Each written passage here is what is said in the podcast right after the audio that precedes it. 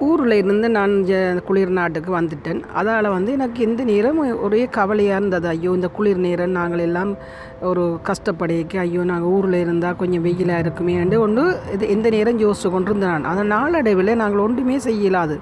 என்னடா இங்கேயும் இல்லை அங்கேயும் இல்லாத ஒரு கட்டத்துக்கு தான் எங்களோட மனம் அலைஞ்சு கொண்டே இருக்கேங்க நான் என்ன முடிவெடுத்தேன்டா சரி இந்த சமர நேரம் நான் இங்கேயே நான் தோட்டங்களை செய்கிறது பூக்கண்டுகளை வச்சு அந்த அதுலேயே நான் சந்தோஷத்தை அனுபவிச்சினண்டா.